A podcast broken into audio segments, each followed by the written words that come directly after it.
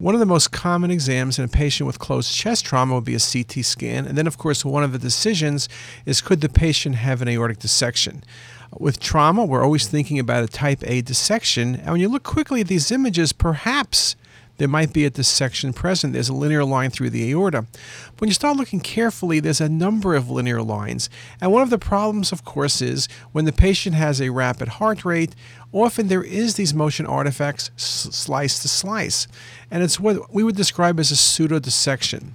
The good news is these days we're able to do uh, very fast acquisitions with gated acquisition. And you can see very nicely the same patient. You can see the second set of images. The aorta is perfectly normal. So, again, you need to be really aware of this.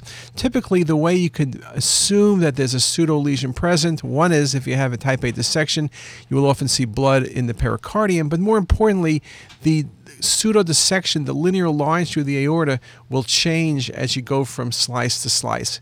If you have a real dissection, you can follow things in continuity. Often doing a coronal plane will help if you're uncertain.